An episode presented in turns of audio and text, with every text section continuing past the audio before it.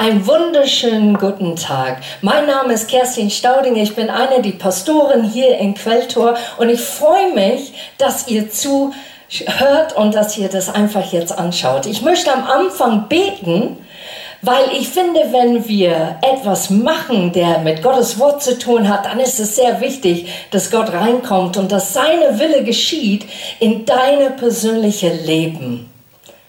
Vater, ich danke dir, dass du hier bist. Ich danke dir, dass du Jesus gesandt hast und dass er der Weg, die Wahrheit und das Leben ist. Und ich bete in diese Predigt, dass das richtig hervorscheint. Dein Weg, du bist unser Wegweiser. Dass du das Leben hervorrufst, die wir leben sollen und das erfüllte Leben erleben. Und ich danke dir, dass du die Wahrheit bist. Viele sprechen Wörter, viele sagen einiges heutzutage, aber du bist derjenige, der Wahrheit wirklich beinhaltet in allem, was du sagst und besonders, Vater, in deinem Wort.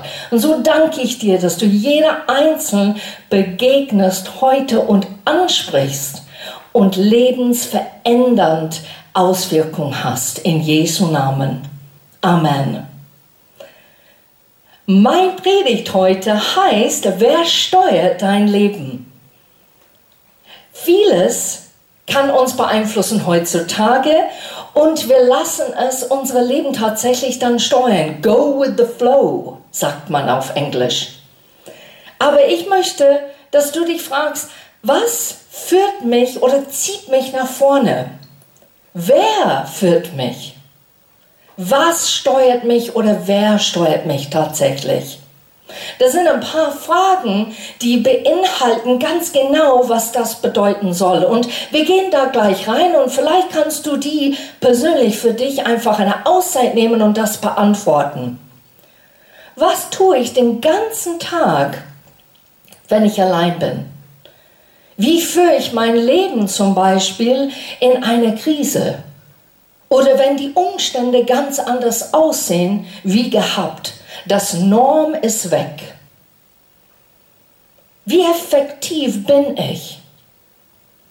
Und ich glaube, das sind so drei Komponenten, die uns Gefahren sozusagen auflauen. Das erste ist, dass wir stehen bleiben, dass wir wie Zement einfach da stehen und uns gar nicht bewegen, weil wir starrt sind von dem Schock, was uns gerade passiert. Das zweite ist, wir hocken uns hin und sagen, ich bleibe, bis das vorübergeht und ich mache dann, tue gar nichts und lasse das einfach so vorüberziehen und dann ist es gut.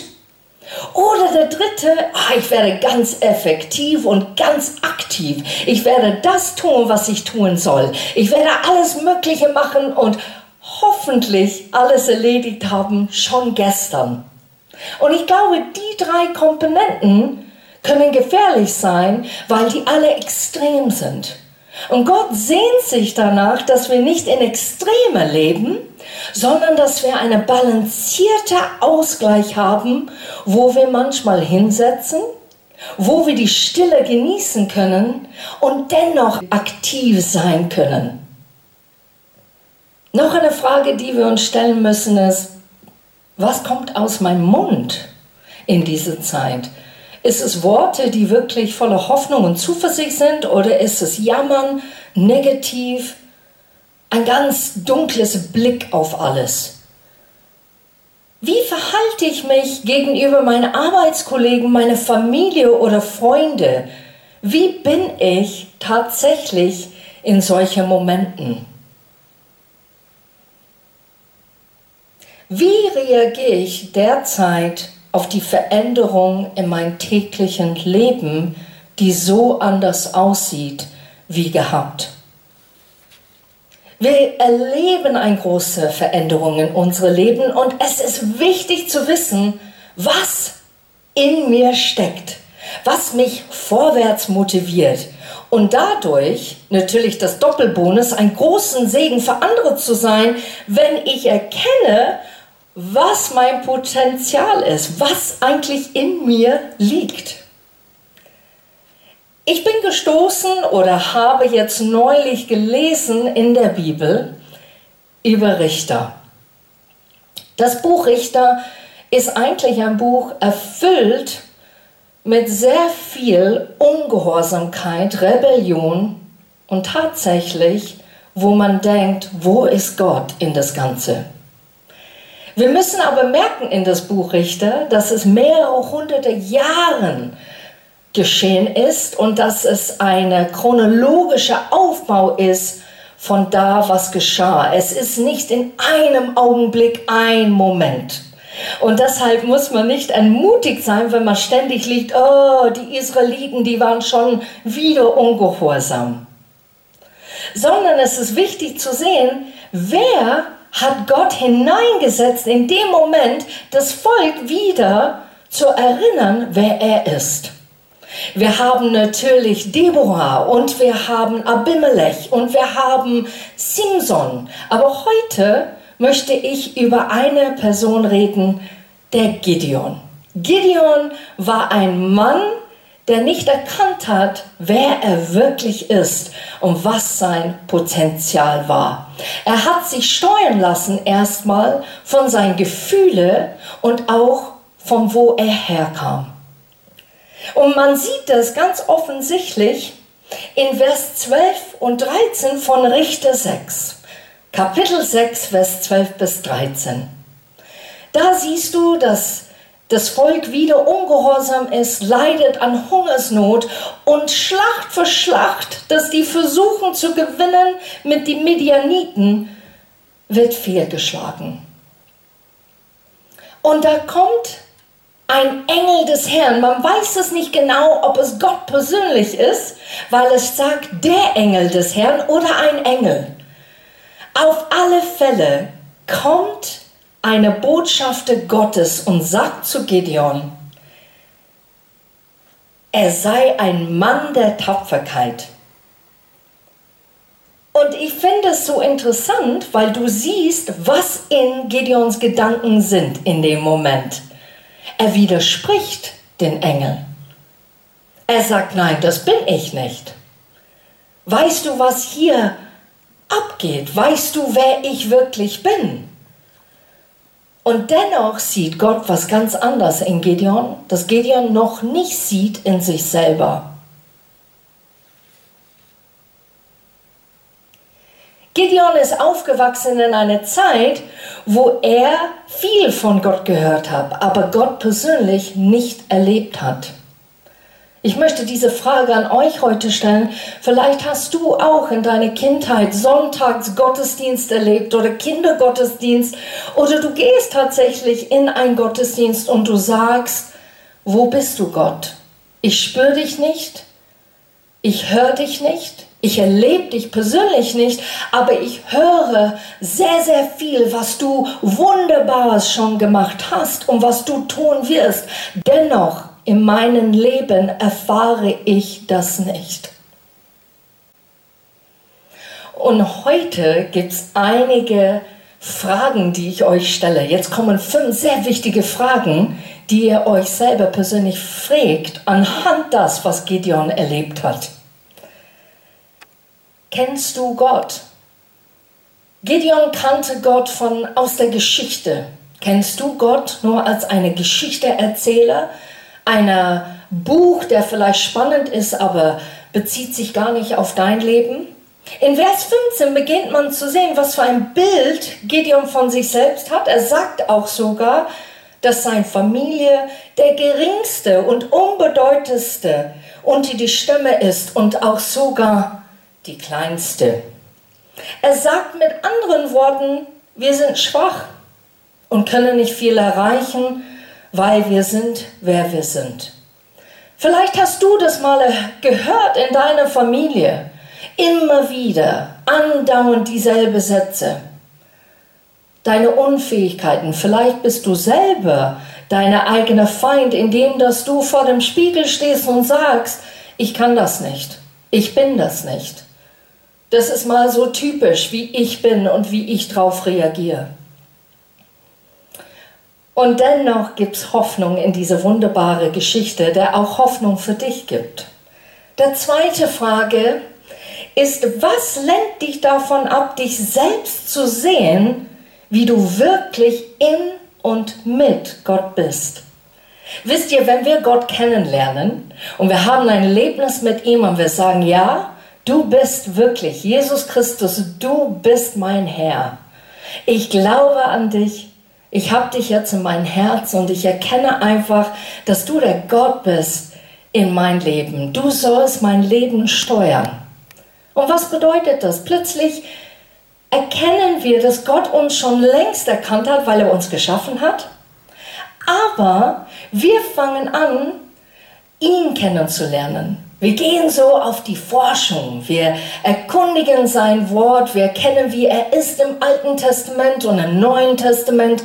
Wir erkennen, dass er der Retter geschickt hat und gesandt hat. Und wir erkennen eigentlich Gottes Liebe für uns ganz persönlich.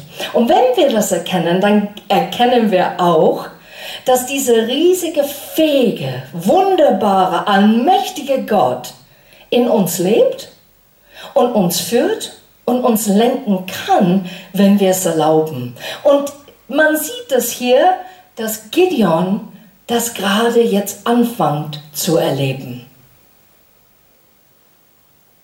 Wegen seiner geringeren Selbstachtung vertraut er nicht darauf, was Gott sagt oder tut in dem Moment. Und man erlebt, wie Gideon immer wieder sagt zu Gott, okay, okay, okay, beweise es mir, dass du es bist. Okay, wir machen noch was. Ich lege jetzt gerade ein Fell aus und wenn es trocken ist, dann bist du es. Und wenn es nass ist, dann bist du es. Und er geht immer wieder auf diese Sachen ein, weil er es nicht so ganz glauben kann. Und ich finde es so wunderbar, wie Gott reagiert. Er wird nicht zornig, er wird nicht wütend, er flippt nicht aus und sagt, meine Güte, raffst du es jetzt endlich? Im Gegenteil, er sagt, ja, dann machen wir es nochmal. Jetzt zeige ich dir nochmal in eine andere Art und Weise, ich bin es, an dem du glauben kannst und an dem du dich selber glauben kannst, weil ich mit dir bin. Und deshalb möchte ich dir heute sagen einfach, wenn du Momente hast, wo du immer wieder sagst, Gott, zeig du mir. Ich traue das nicht so ganz. Ich bin mir da sehr unsicher. Gott ist nicht böse, er ist nicht zornig, sondern sagt, ja gut, ich zeig dir einfach, wer ich wirklich bin. Was du brauchst aber ist natürlich, dass dein Vertrauen wächst und gedeiht. Der dritte Frage, wie ist dein Bild von dir selber? Ich finde es interessant, dass man in Deutsch sagt, wie ist dein Bild von dir selber? Man könnte es so vorstellen, man ist aufgewachsen und man bekommt ein Bild, ein richtiges Bild mit Rahmen, entweder schön geschmuckt oder gar nicht schön geschmuckt. Vielleicht ein ganz hässlicher. Kennt ihr das? So Familienfotos, wo man sagt, jeder andere schaut super aus, aber ich nicht. Und genau die Familie sagt dann, wir nehmen den Bild. Und du sitzt da an die Ecke und denkst, ja super, jetzt wieder schaue ich nicht hervorragend aus, alle anderen schauen und glänzen vor sich hin und ich nicht. Und das ist so ähnlich mit diesem Bild. Du erhältst ein Bild aus deiner einfach heranwachsen sein. Und was du tust, du stellst es in eine von deinen Zimmern auf. Der Gefahr entsteht aber, ist, wenn du ständig dieses Bild betrachtest und siehst, bist du überzeugt, dass du so bist und immer noch bist. Und deshalb möchte ich dich ermutigen heute, wenn dein Bild von dir selber nicht gut ist, wenn es widerspricht, was Gott sagt in sein Wort, nimm das Bild runter. Ändere das Bild. Häng ein neues Bild auf. Jetzt gehe ich davon aus, du hast dieses Bild geändert. Und das Tolle ist, du siehst jetzt, wie Gott dich sieht. Du erkennst, dass er dich ganz anders wahrnimmt, wie du dich selber nimmst. Im Vers 34 steht, dass Gott bevollmächtigt Gideon. Hast du eine Ahnung, dass Gott dich bevollmächtigt? Dass er es kann und dass er tun möchte? Er ist derjenige, der uns für Zeiten wie diese ausrüstet, damit wir die Hoffnung nicht verlieren. Er gibt uns Bibelversen, der sagt, ich mache das unmöglich möglich. Wenn du einen Bericht hörst, der so negativ ist und auch schmetternd ist, und ich rede nicht nur von dem Virus, der gerade jetzt aktiv ist, ich rede von Diagnosen oder deiner Arbeitsverhältnis oder deine familiäre Umständen und Situation. Vielleicht sitzt du mittendrin und denkst, egal ob ein Virus kam oder nicht, ich sitze mittendrin. Ich möchte dich ermutigen, Gott hat Gideon bevollmächtigt und er wird dich auch bevollmächtigen. Er wird dich ausrüsten, aber du musst zu ihm hingehen und sagen, hilf mir. Ich suche dich und ich brauche dich. Ich brauche deine Ausrüstung, weil ich es nicht habe. Das ist das Tolle. Gott hat eine Kammer voller Ausrüstung für uns, wo er sagt, nimm doch. Ich möchte es für dich vorbereiten, damit du ausgerüstet bist für eine Zeit wie diese. Er lässt uns nicht im Stich. Dann beginnt das Erstaunliche. Wir gehen jetzt zu Richter 7, wo Gott etwas Erstaunliches und Unlogisches macht, in unseren Augen vielleicht. Gott sortiert die Männer aus, die sich versammelt haben, um gegen die Midianiter zu bekämpfen. Es waren am Anfang in Vers 3 22.000 Männer. Und da würde man denken und meinen, das ist eine schöne Armee. Das ist eine ausgerüstete Soldaten, die wirklich in den Kampf hineinführen kann, die etwas bewirken kann, wirklich. Aber Gott hat andere Pläne. Und Vers 5, Gott sagt dann, alle Männer, die sich hinknien zu trinken, die sortierst du aus, die sollen nach Hause gehen. Und die Männer, die wie Hunde so schlecken das Wasser, die wachsam sind, die immer schauen, die sollst du nehmen. Und da ist natürlich der Zahl sehr gravierend jetzt. Auf einmal sind es nur 300, die übrig sind. Und Gott sagt, genau die und genau die Menge werde ich jetzt nutzen. Gott benutzt weniger, wenn er weiß, dass es effektiv sein wird. Er schaut auf das Herz und nicht nur auf die Fähigkeiten. Es ist das, was wir tun können. Seine Wege sind nicht unsere Wege und das sagt Gott sehr oft in sein Wort. Und was ich liebe über Gott ist, er ist so kreativ und so inspirierend, dass wir tatsächlich etwas von ihm lernen können. Ich war neulich vor ein paar Monaten auf einer Konferenz und da war einer, der hieß Tony Ronaldo. Der hat eine ganz schlichte Geschichte erzählt, wo er in Afrika Menschen geholfen hat, Bäume heranzuwachsen. Und er tat das mit zwei Sachen. Seine Hände und ein kleines Messer. Er wusste, wie man diese Bäume, die wie Büsche ausgesehen haben, so schneiden, dass die endlich ihre Stärke in die Wurzel und in das Hauptstamm heranwachsen und groß werden. Bist du sehr oft abgelenkt von lauter Äste, die um dich herum sind? Musst du wieder zurück zu dem Wurzel oder das Hauptstamm gehen in dein Leben, wo du merkst, da muss ich wieder gestärkt werden. In Vers 10 von Richter 7 sehen wir, wie liebevoll Gott wirklich ist. Er weiß, dass es Zeit braucht, bis Gideon sich darüber klar wird, dass er keine Angst zu haben braucht oder denkt, dass er zu schwach ist. Und so sagte er zu Gideon, wenn du immer noch Angst hast, dann nimm deine Diener Pura mit und höre auf das, was dein Feind im Lager sagt. Gott begegnet unsere Nöte.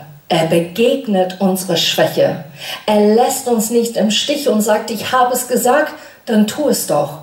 Sondern er begleitet uns und er kennt unsere Schwächen. Und es braucht Zeit, bis wir erkennen, was wirklich in uns steckt. Genauso wie bei Gideon, der hat sich immer noch so klein und schwach gesehen, so unwichtig, obwohl Gott so viel schon da gemacht hat. Und dann nimmt er seinen Diener Bora und die gehen ins Lager und horchen, was der Feind über ihn sagt. Und da ist er dann plötzlich getröstet und merkt, wow, die haben ein ganz anderes Bild von uns und auch sogar von mich. Und deshalb ist er dann voller Elan, wie die nächste Etappe geht ins Krieg. Wir erleben hier der große Beweis, Gott ist geduldig, er ist barmherzig und vor allem, er versteht dich durch und durch. Ich möchte dich ermutigen heute, dass du deine Gefühle, deine Enttäuschung, deine Ängste und das, was du für vielleicht hoffnungslos empfindest oder siehst, einfach mal vor Gott hinlegst. Was bedeutet das? Es bedeutet einfach, genau wie ich mit dir spreche, so kannst du mit Gott sprechen. Du kannst es einfach hinlegen. Vielleicht nimmst du eine Auszeit und machst eine Liste und sagst, was nervt mich wirklich, was stört mich? Wo finde ich, dass ich nicht vorwärts komme oder wo ich stehen bleibe oder wo ich wie eine Hase in das Loch reinrenne und denke, es geht gleich vorüber? Schreib die Dinge auf, dann geh zu Gott und sag, ich gebe das dir. Ich lege es vor dir hin. Weil ich habe gesehen durch das Leben Gideon, wie geduldig und barmherzig du bist. Und du bist dasselbe Gott, der gestern, heute und in alle Ewigkeit wirkst und bist. Und ich nehme diese Zettel, lege es vor dir hin und nimm das Neue auf. Und was ist das Neue? Dass Gott dir Zuversicht spricht. Dass er sagt, mein Bild von dir ist großartig. Mein Bild von dir ist, dass ich sehe dein Potenzial und ich sehe, wie du dein Leben steuern kannst, wenn du erlaubst, dass ich ein paar Nuancen ändere in dein Leben. Philippe 4, Vers 12 bis 13 steht hier, ich kann niedrig sein und kann hoch sein. Mir ist alles und jedes vertraut. Beides satt sein und hungern. Beides Überfluss haben und Mangel leiden. Ich vermag alles durch den, der mich mächtig macht. Mächtig bedeutet nicht, dass du plötzlich laute Muskeln hast und rumgehst und sagst, ich bin mächtig, sondern es bedeutet, diese innere Zuversicht und Stärke zu beweisen. Und wisst ihr, wer das in Philippa geschrieben hat? Das war Paulus. Und das Interessante ist, Paulus sitzt im Gefängnis, als er das schreibt. Der hatte Ahnung, was es bedeutet, viel zu haben und wenig zu haben. Was es bedeutet, leiden und was es bedeutet, in der Fülle zu leben. Und dennoch sagt er, er hat alles. Warum? Weil Gott mit ihm in allem ist. Gott ist dabei. Gott lässt dich nicht los. Genauso wie bei Paulus. Du hast alles, was du brauchst in Jesus. Und ich möchte dich ermutigen heute, halte an ihm fest, das ist keine Schwäche, im Gegenteil, das ist eine Stärke. Das ist zu erkennen, ich kann es nicht, aber er kann's. Halte an ihm fest und lass dich nicht beehren, sondern steuer besonders in dieser Zeit auf ihn zu. Gott möchte immer mit dir sein. Gott ist immer mit dir. Ich möchte jetzt beten. Vater, wir erkennen, dass du ein großartiger Gott bist, dass du liebevoll bist und du bist barmherzig. Du bist ein Gott, der uns sieht in allem, wer wir sind und wo wir sind, aber du siehst uns auch, wie wir sein können. Und ich bete, dass du uns jeder einzeln hilfst, danach zu sehnen, was du tatsächlich siehst und dass wir unsere Schwächen ablegen bei dir.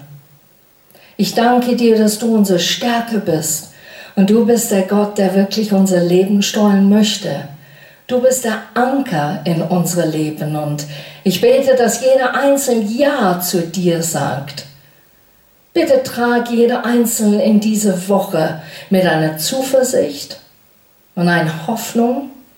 Ich bete, dass du jeder Einzelne segnest mit Gesundheit, mit Fürsorge, mit Ruhe und Stille.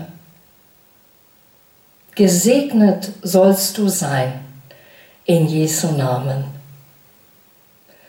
Wir vermissen euch unendlich und das muss man wirklich so sagen. Es ist unendlich, dass wir euch vermissen. Es kommt mir vor, als ob es jetzt schon Monaten ist, dass wir einander gesehen haben. Und dennoch ist es wirklich nur ein paar Wochen, aber das ist schon lang genug. Und ich bin so froh, dass wir diese Möglichkeit haben, einfach damit du siehst, wie es uns geht, aber auch damit wir von euch hören und wir wollen von euch hören weiterhin. Unser lieber Quelltorler und auch andere Leute, die vielleicht noch nie von uns gehört haben, dann schreib uns doch auf E-Mail oder auf Facebook oder tatsächlich auf quelltor.de. Wir freuen uns einfach von euch zu hören. Wir wünschen, dass diese Woche eine Woche ist, wo ihr lebt Gottes Nähe und Zuversicht und wo ihr merkt, da kommt eine Wende in eure Gedanken, eine gute Wende. Habt einen gesegneten Tag und eine getragene Woche in Gott.